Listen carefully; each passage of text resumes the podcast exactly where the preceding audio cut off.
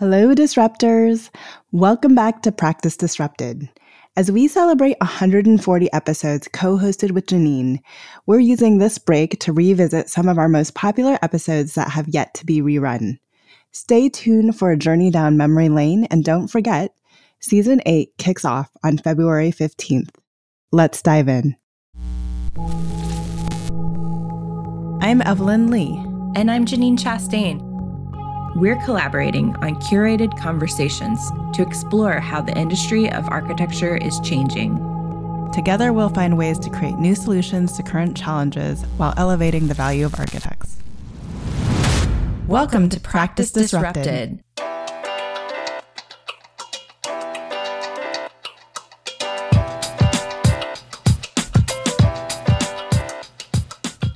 Hello, listeners. Hello, Janine. Hi, Evelyn. Hi, Disruptors.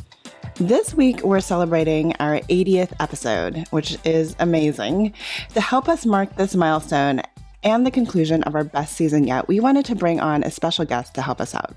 Amy Stone is an architect, a mom of three, and is currently pursuing an M B A at Georgia Tech's Scheller College of Business. Amy is a design manager at Gensler and is dedicated to creating sustainable and equitable environments. Her professional work experience includes a variety of building types, including housing, mixed use, adaptive reuse, offices, higher education, and deep green sustainable projects, including the largest living building in the Southeast. Some of you may recognize the name the Candida Building, which has been highly published about in Architect Magazine.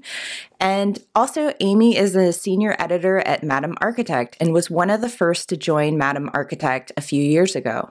While the seemingly lack of women in architecture has been well documented, women are and have been making waves in all levels of the field.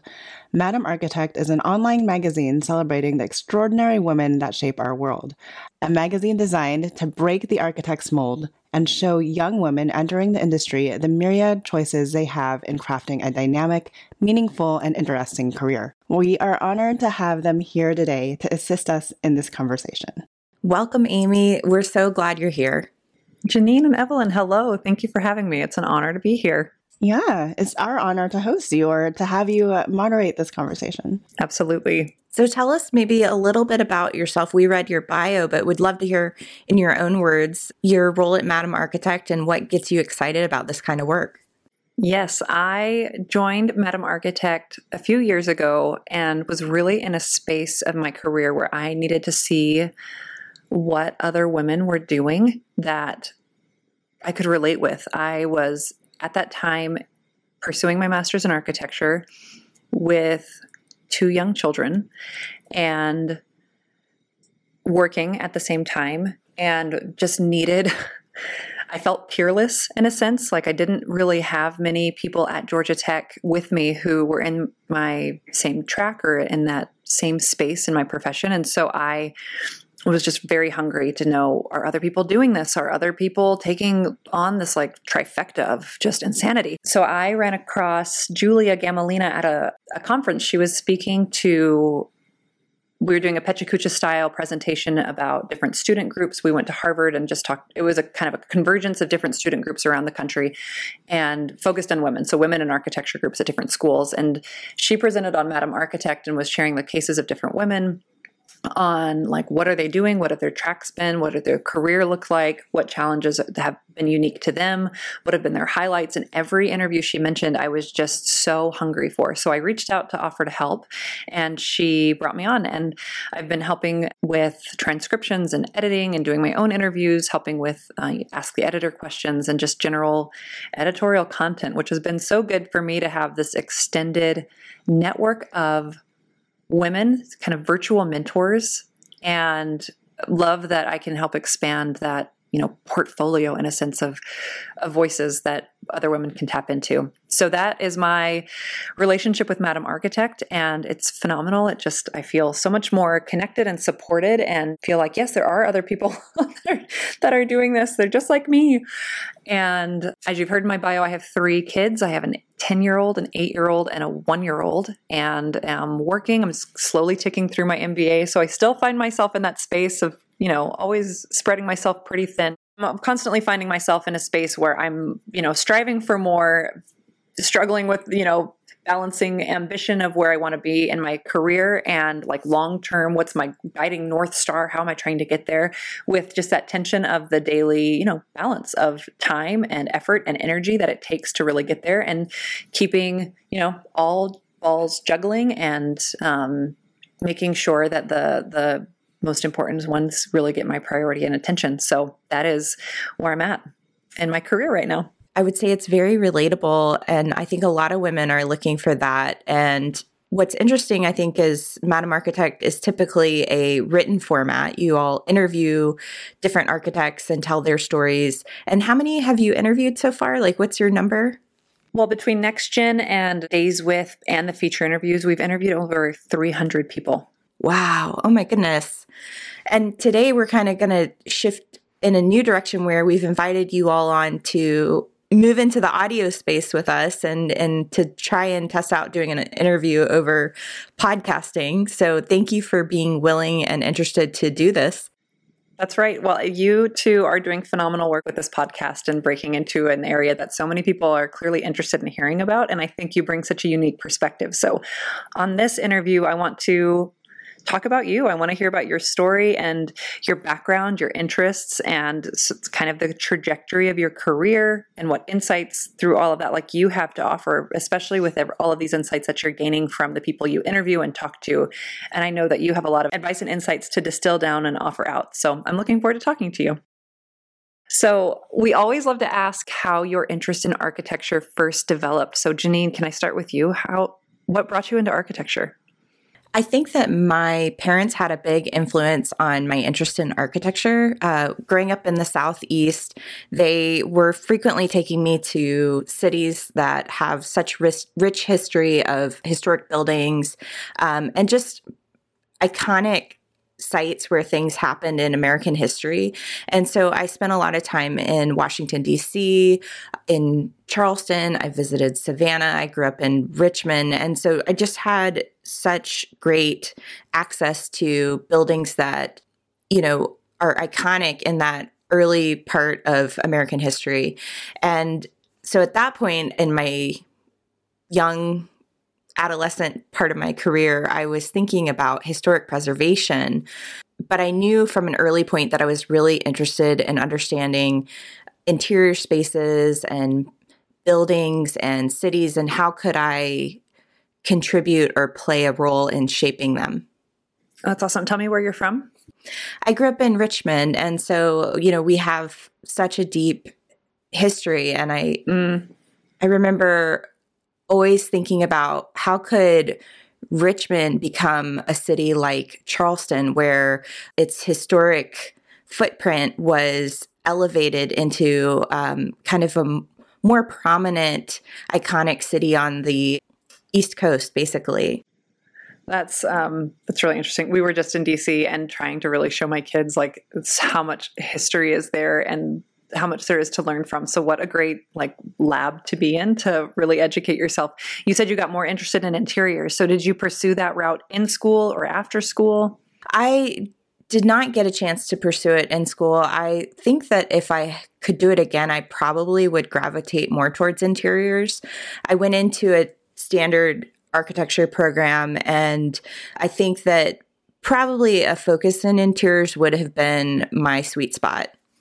Evelyn, what about you? How did you get your, like, what was your first interest into architecture? Mine started super young. I was one of those people who knew in elementary school, like, I wanted to be an architect. And I think it was because it was in fourth grade and the teacher asked us to draw our houses, and everyone drew an elevation, um, like normal people. And I decided to, like, start drawing and plan to, like, describe the spaces. And then I, and then I don't, I don't know, you know, I would go grocery shopping every Sunday after church with my family.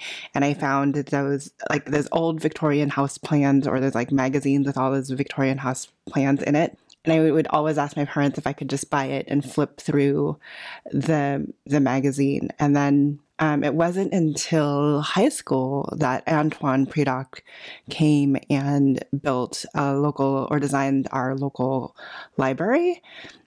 So that was kind of a, a bigger introduction into that process, which really was interesting to me, but it, it really spurred and started for whatever reason at an early age. And it was because of not even a love of space. Well, I guess floor plans translated into space, but it was really just, for me, it was like the dollhouse that the floor plan was. I don't know if that makes sense, but just like imagining what type of life you could have looking at floor plans of various different houses. Yeah, that's amazing that so early on you had that understanding of it and wanted to read more into it. So you both followed your interest to school, and I went through the, you know, challenge that architecture school is, which, you know, we could talk a lot about what you learn in architecture school, but I want to know what you learned about yourself through that process. And I know that, you know, if you pursued your M B A too, what did you learn about yourself in, you know, in both of those instances?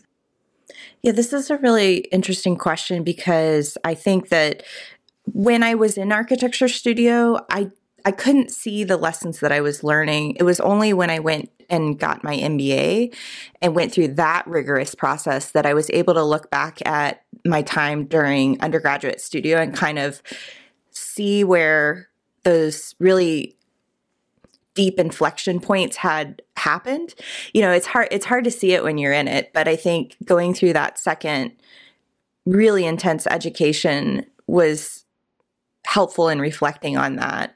I want to know too, with both schools being so challenging, what propelled you from architecture to an M B A? What was that connection? I remember really vividly taking a break from architecture studio one day, and we had this really cool courtyard outside of the studio environment where people would go sit. And I was just sitting there one day, and I just, I knew at that moment, I was like, I really want to go for my M B A.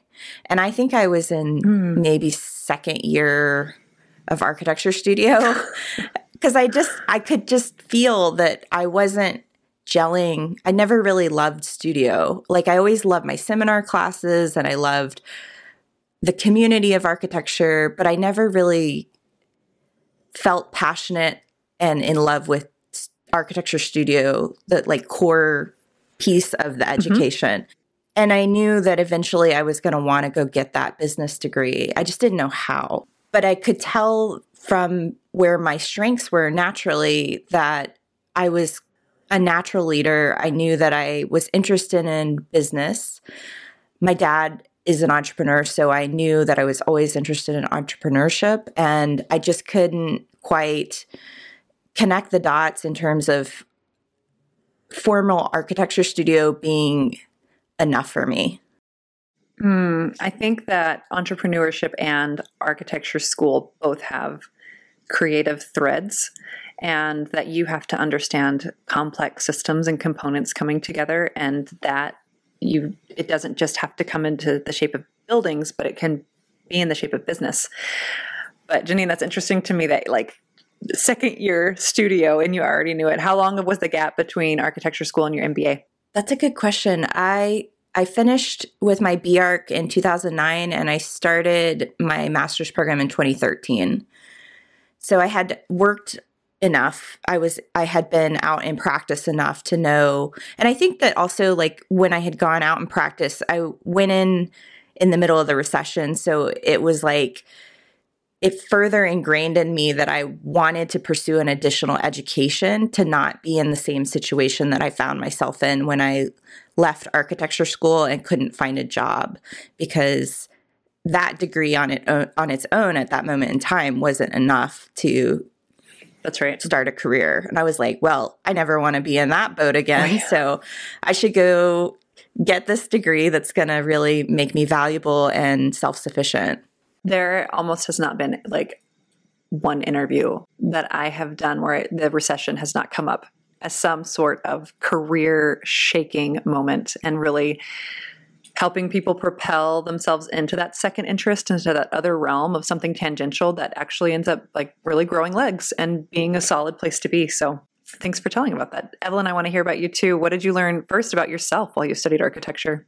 I actually loved studio, but I, there was this innate understanding that I was like never going to be the best designer. And there's like this, and it, it, it took me a while actually to come to terms with it, because I think if you think of, if you think about like how meaningful studio is and, and where you want to compete or where you want to show up and do your best within architecture school, I, I actually really had this big personal struggle with it. Uh, and I, I tried to leverage my understanding of technology and tools and my ability to learn technology quicker um, as a as a way to differentiate myself through that process. But I, I think I knew way back then that I was never going to be a designer. But I was one of those people who, like, I set a goal and I, there's a path and I needed to get through the path to finish it. Um, so like not pursuing architecture after grad school was like never... or after my undergrad and then my grad school at SIRC was like never a question for me. You realized you're a finisher and that you, once you're on a track, you've got to stick with it. I, I was. It was because it because having a goal and reaching that goal was so much easier. Like it's, it's, it was easier for me to manage in my mind and kind of in professional development and what I was taught about my career arc than like not having a goal and having to explore. I love this. Which I think for a lot of like people is like when they think about stepping away from architecture, that becomes like the difficult part of of that career transition. But yeah, sorry, Amy. No, no interruptions for me. It's just interesting that like you, both of you had these insights of like, this, this isn't completely me. I like it. And I'm glad I pursued this interest, but like, this isn't the full cookie. Like there's something else that is part of this recipe. And Evelyn, similar to you, I, I like architecture. I really enjoy it. There's a lot of, you know, parts of it that I completely connect with and other parts, like I just have to get through. And there, I did kind of had that same realization. Like I want to be a finisher. Like I want to get through this and I want to get that licensure. I want the A I A behind my name. You know, like there's that aspect of wanting to stick with the track that other people are very much like, okay, stepping away from and not doing the full like closeout of it. And so um, I think that's a, a very valid and good insight to realize like, yes, I'm a finisher and there's more. And maybe that's tiring. Evelyn, do you feel like once you kind of had that insight of like, I want to finish this, but I also know I want like this M B A aspect, like how did you reconcile those two? Yeah. I, I mean, for me, it was like, it, I didn't know I wanted to get an M B A my second year. Like Janine, for me, the M B A was kind of an active break for me to reassess my career. Like I, okay, I've, I've done that. I did licensure and now I have no idea what I wanted to do next. And it was just like the right time at the right place in my life for me, right? There, I had no external commitments that was kind of keeping me from making that decision. I could choose to go to an M B A school wherever I I got in. I had, you know, I have I had no like family, no children, no husband. It was just a good time to to take a break, to reassess, and completely break actually from architecture and the A I A altogether. And my biggest lesson there was that I missed the profession. Um, so I took a complete break. I stepped away. I said, I'm not going to be a part of any green building clubs, any like real estate or development programs. Like I don't, like that's not for me, you know, and I tried like the management consulting track. I looked at the people doing, um, you know, the marketing club. I started in U C L A before I transferred to the Presidio. So the entertainment industry, of course, is big in Los Angeles. And I kind of played around with like all of those areas. And I was just like, whatever I have to do, I have to come back kind of to the built environment and, and to architecture because I some I missed it. So that that was a key moment for me, but then it was still didn't necessarily answer the question, like, what am I actually going to be doing in this field going further? So um, yeah.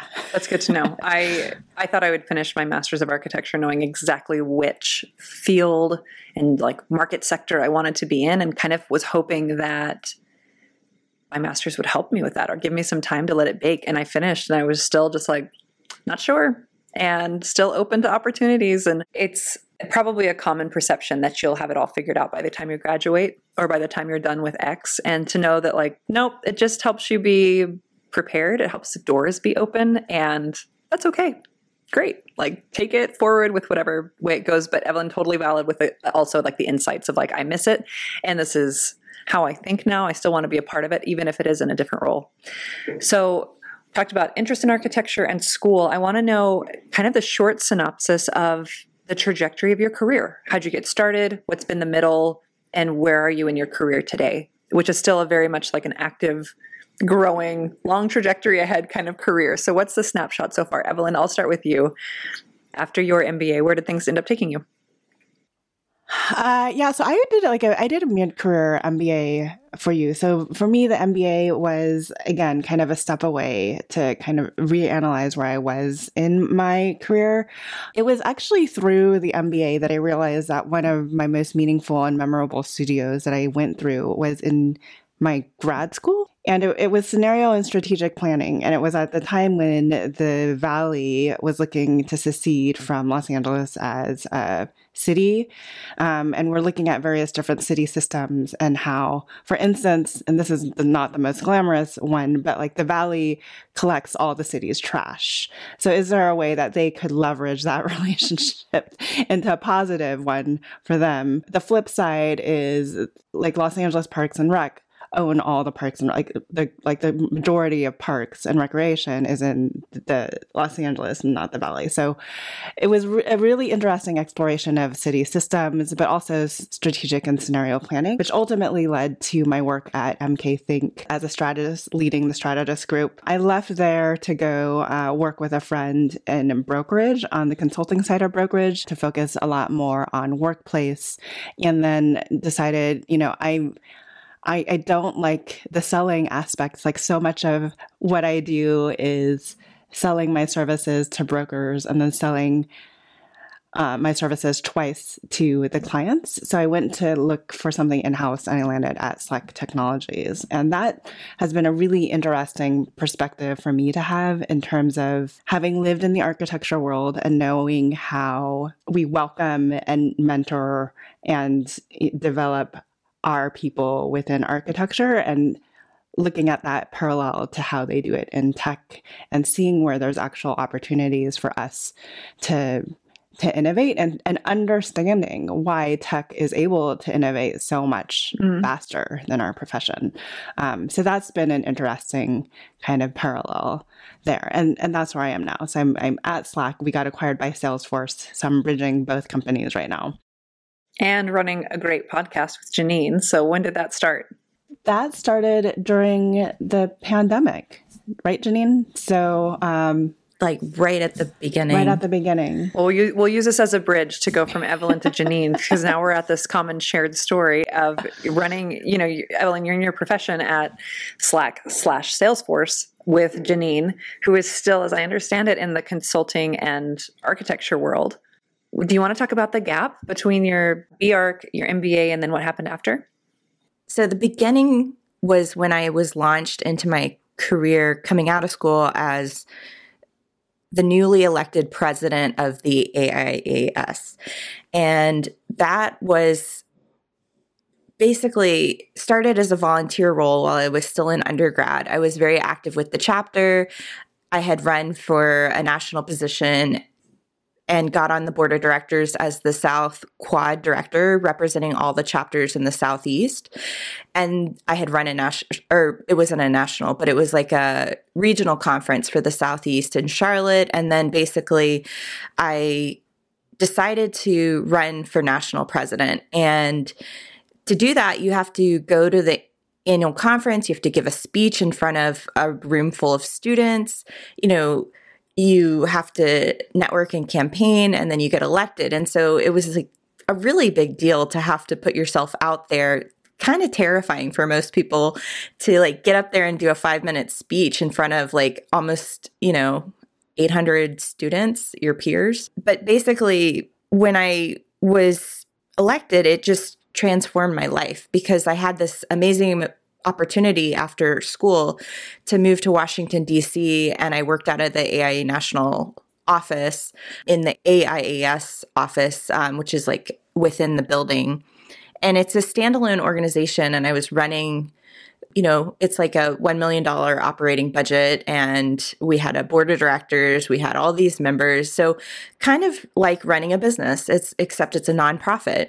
And I had a really amazing chance to work with all of the national leaders from the A I A, the A C S A, N A B, N C A R B, and I and I got to sit in these rooms with executive leaders from all these organizations.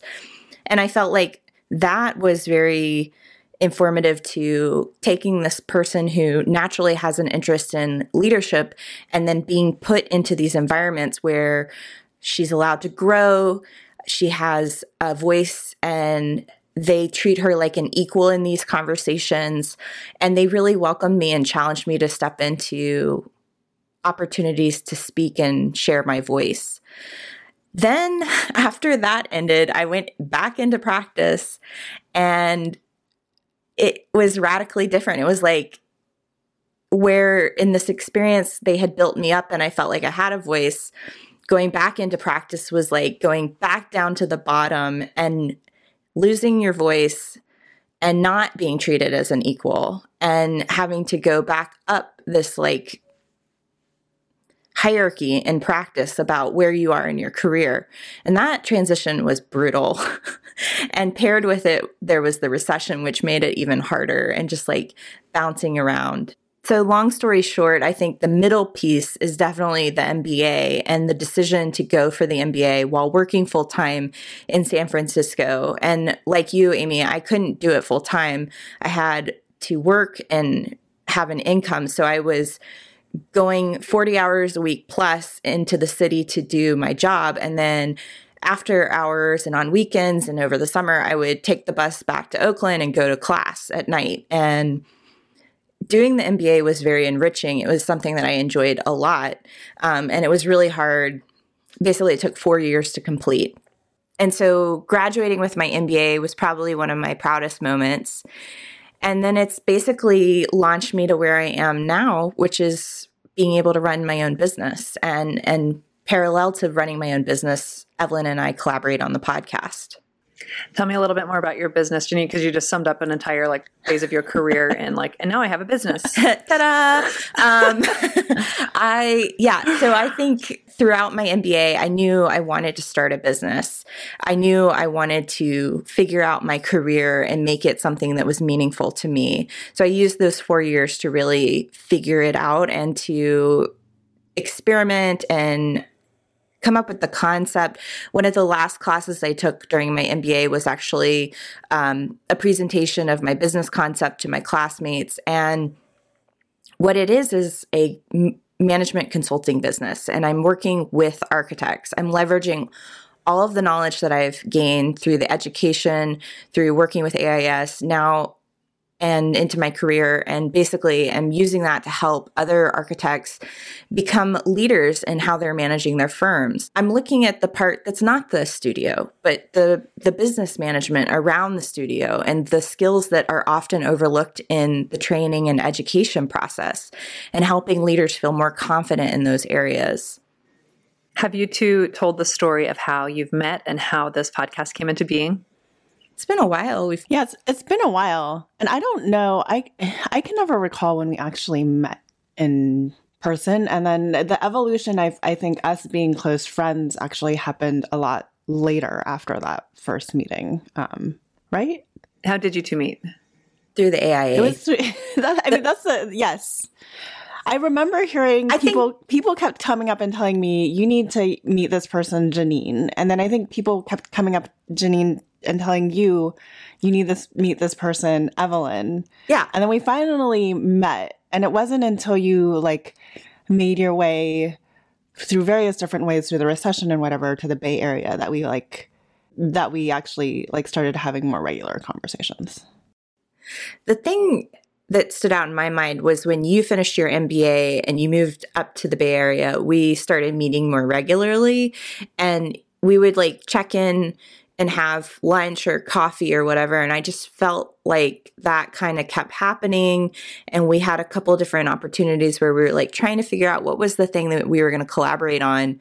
But it was really in that last year before I left. And I knew I was going to be, we were both thinking about like, how do we ramp up our little small business ideas? And we started meeting more regularly and going for coffee. Do you remember that? Right.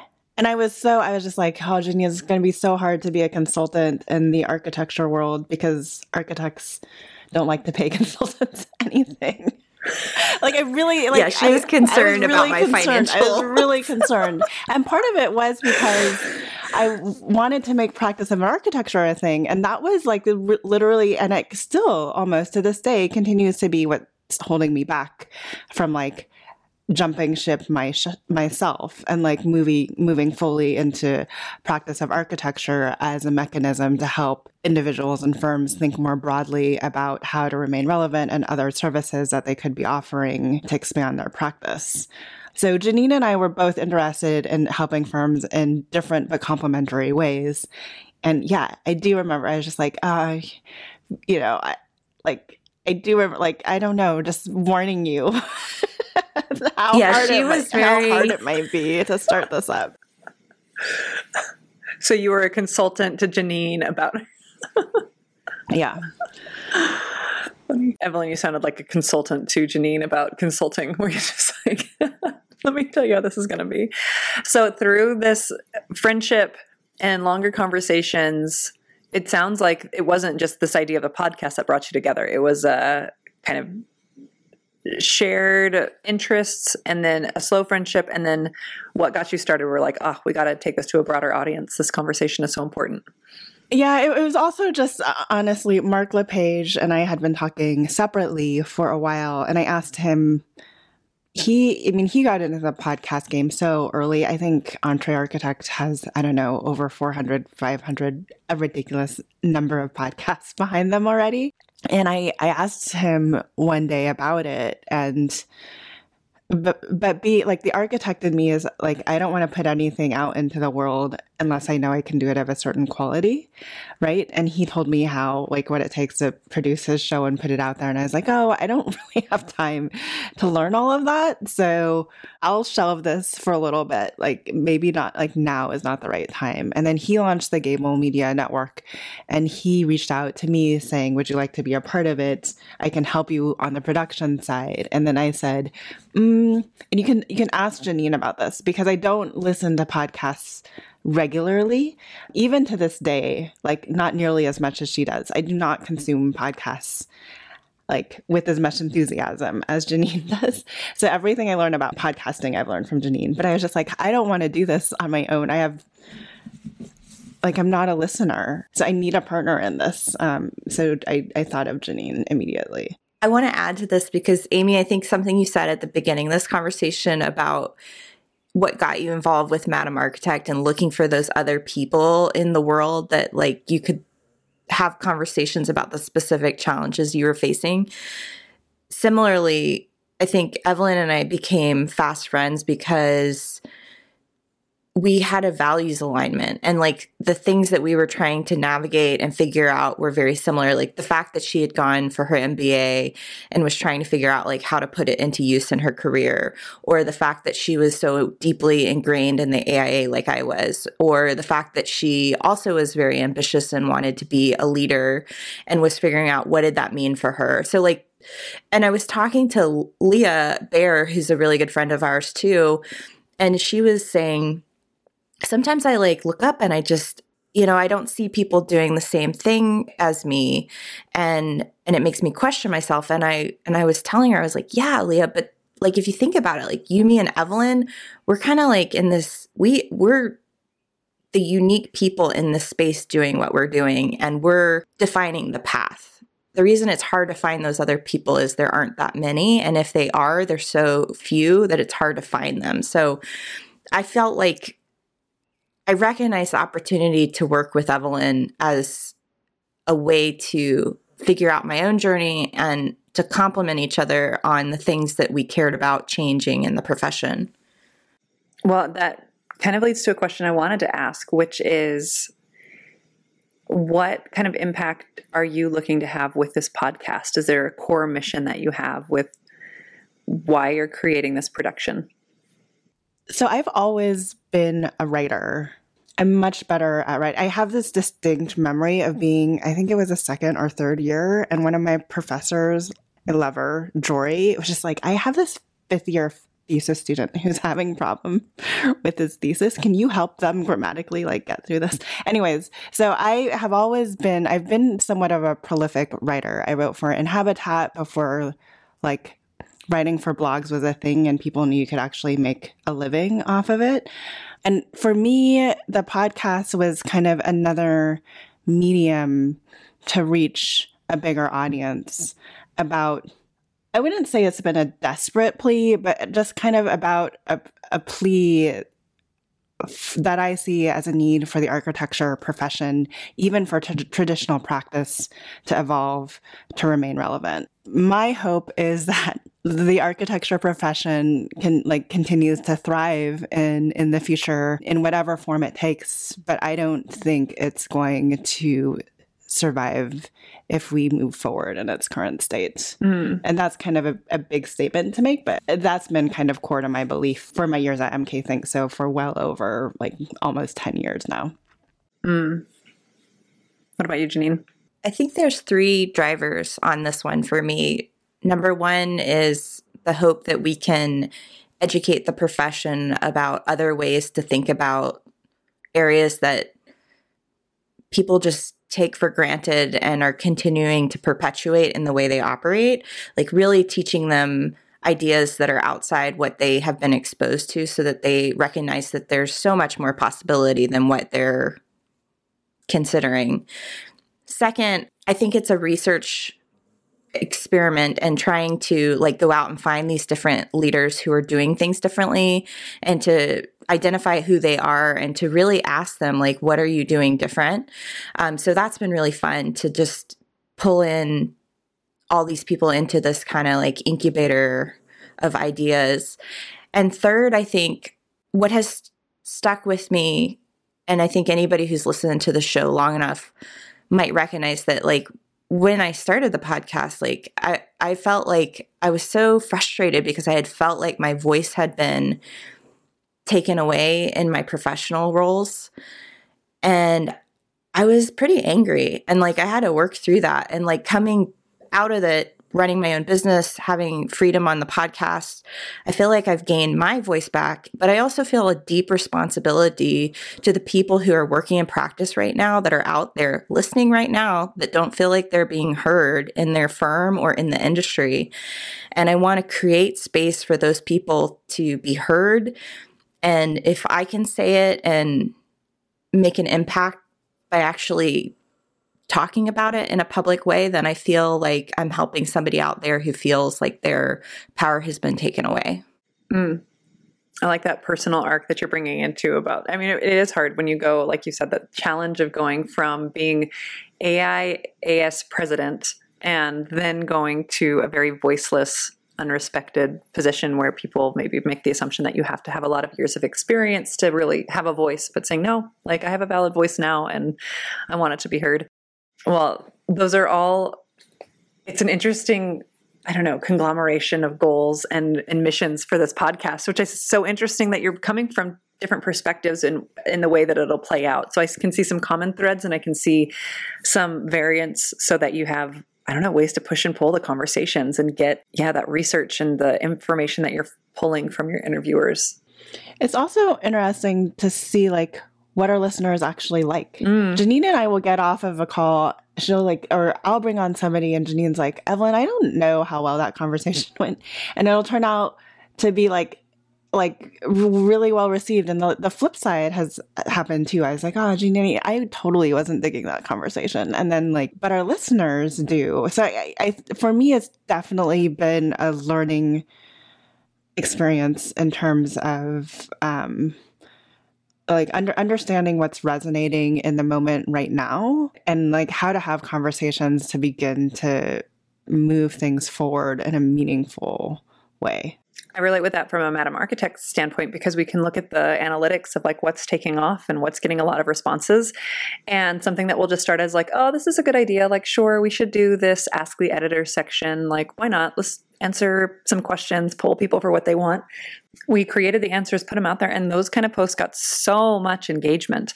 Not just clicks, but like the comments, the circulation of conversation around it. There's there'll be interviews that, you know, kind of seem not generic because I truly think like the interviews are featuring a unique story in each case, but you can see threads with if if you're in a demographic that's like, oh, this is a group of women in their mid-career and they might fall into, you know, a very large demographic like that, but then that interview will get so much interaction. It's like, what is something in the conversation or in their story is really helping people connect with the content. And and we look for that too. It's just a complete surprise sometimes where where it comes and from unexpected sources. So like I get that. Yeah.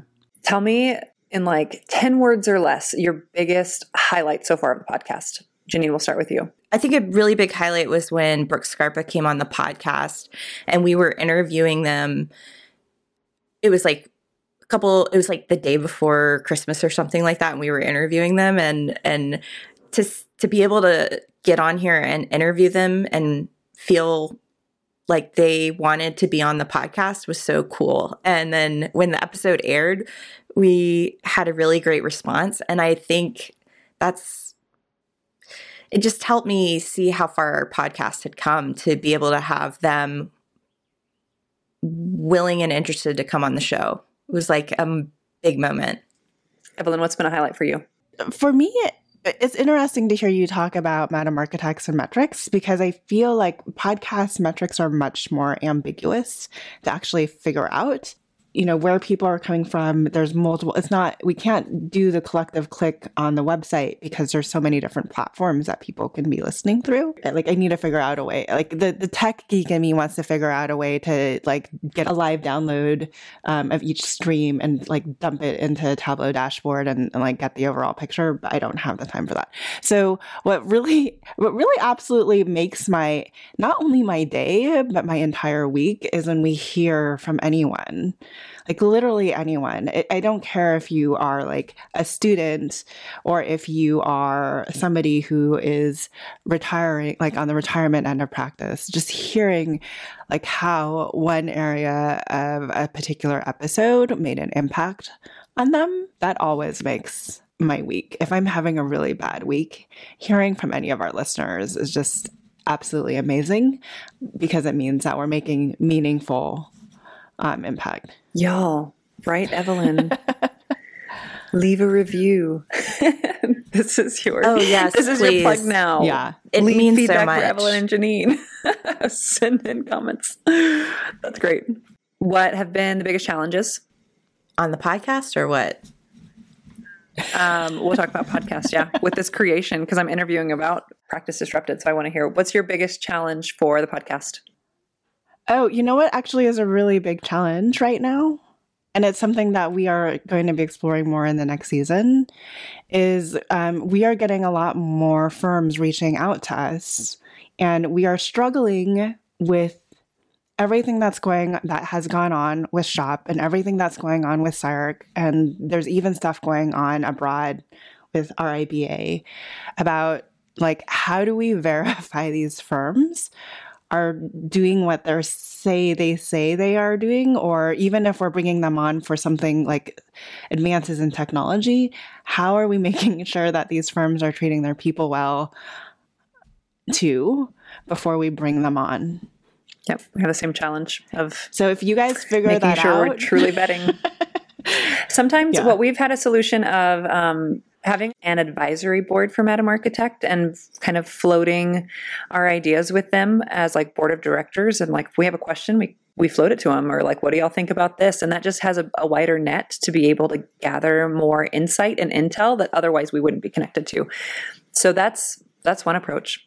Board of directors or advisory board, not necessarily that they're for controlling your content or, you know, pushing you in any direction you don't want to go, but trusted people that you can talk to to help keep you connected for intel like that. Janine, biggest challenge? You know, we do this on top of our job. So, you know, right. Just to be fair to us, like we put a ton of time into this and sometimes we're up against the constraints of time. And so we do have to let perfectionism go sometimes. All right. I want to go through a rapid fire uh, set of questions, and I want to know who you're admiring right now. I'll flip back and forth between you two with these so we don't have to do each person on every question. So, Janine, who are you admiring right now? Absolutely, Brené Brown. I love her. I listen and read all of the content she produces. I just listened to her last night. She kept me company. And then I flipped over to Soul, Super Soul with Oprah just to hear Brené Brown talk some more. Oh, right. Evelyn, what is something that you wish you knew starting out your career that you know now? So I, I say this a lot. I'll say it again. It's a journey, y'all, not like a destination. I am forty. How old am I? I'm forty-two and I'm still like figuring out what my next steps are. I don't know if I'm going to be like a, a Slack or Salesforce lifer. I don't know what's in my cards. So I'm having conversations about making practice of architecture a thing. Um, but it's absolutely a journey, and there's people along the way that can help you just find your community. Janine, what is some really valid advice that you have gotten in your career that you think is worth sharing? I think that the things that intimidate us or make us nervous or afraid or feel uncomfortable are actually the things that are really worth pushing ourselves through. You know, I think when we can get past our fears, sometimes those things are the barrier you need to break in order to get to the next level. Evelyn, we usually ask what the...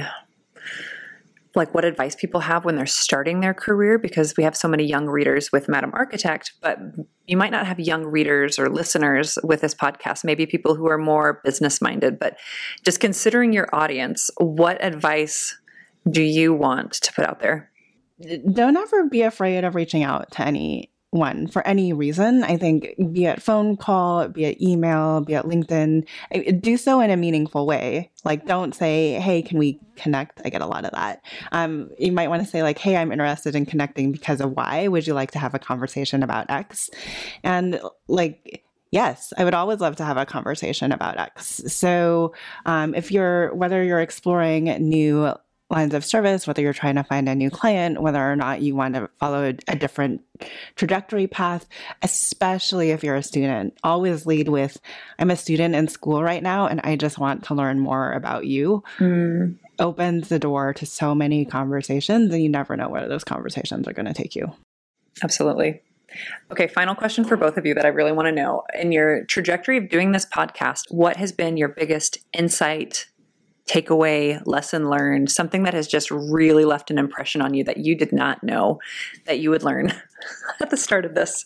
I'm gonna I'm gonna go first so Janine can't steal my answer. Um, no. um, really that there that this podcast has been so meaningful to so many people. I think we knew we had a community out there, but we just had no idea how large that community was.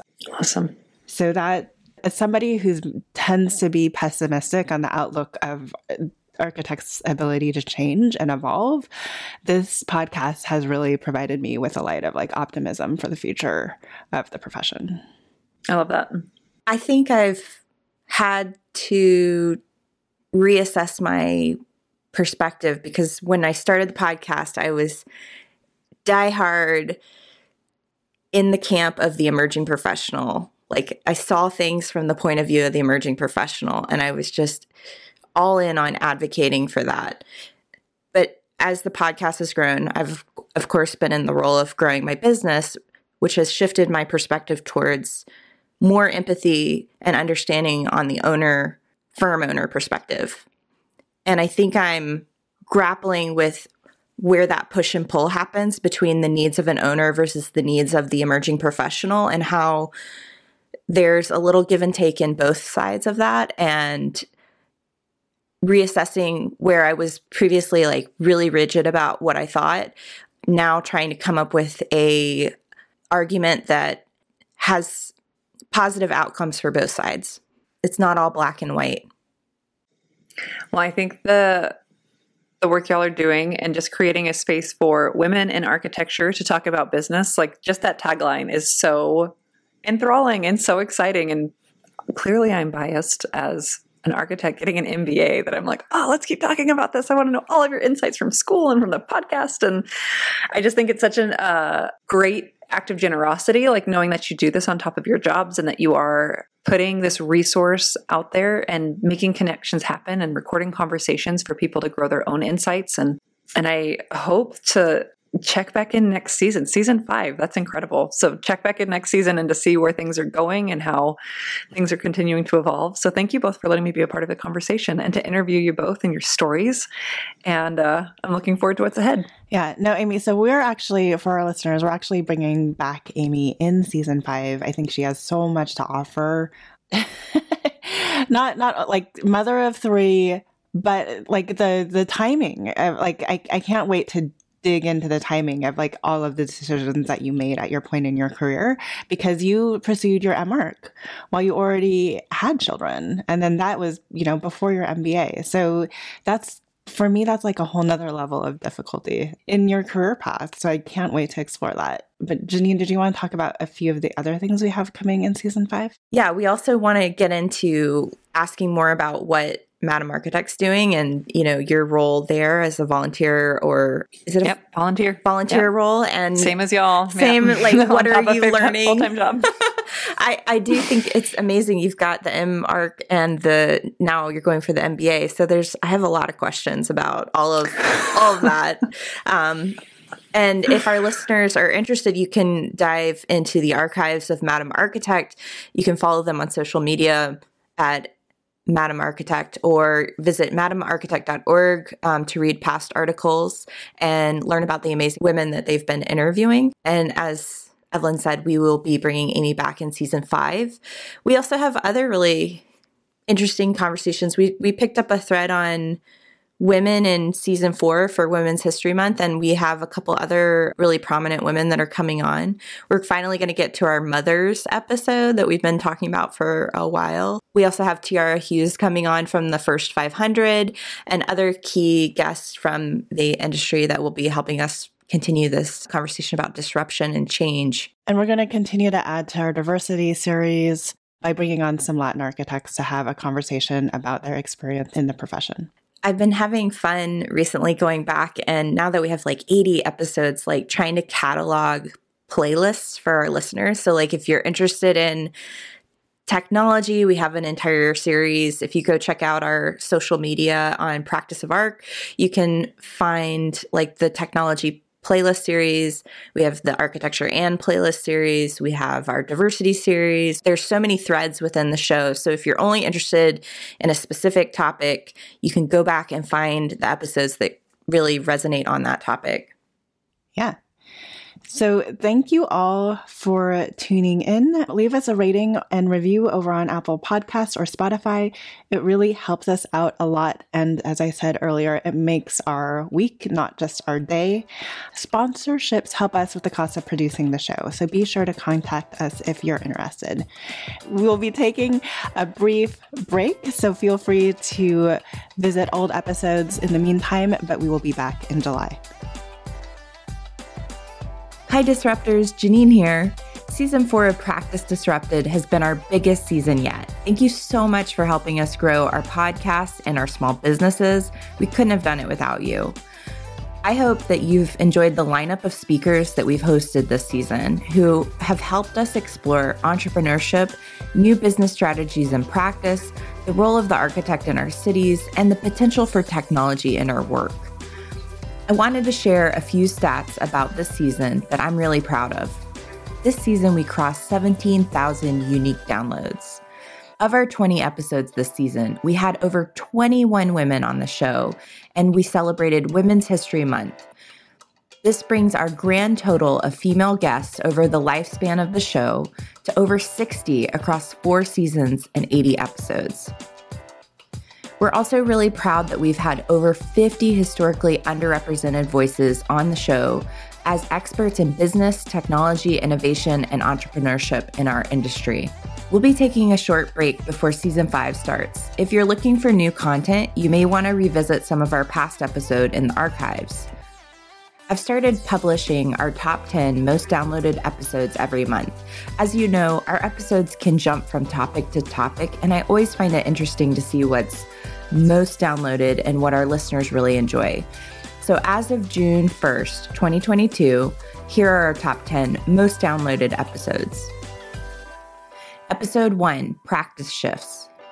Episode sixty-seven, Architecture and the Future of Workplace. Episode sixty-eight, the twenty twenty-two A I A Whitney M. Young Junior Honor Award winners Riding the Vortex. Episode two, The Next Generation of Practice. Episode ten, Organizational Design, Process, and Innovation. Episode forty-seven, Talent Development and Practice. Episode sixty-five, Training Confidence and Technical Detailing. Episode twenty-nine, Taking the Leap from Architecture into Tech.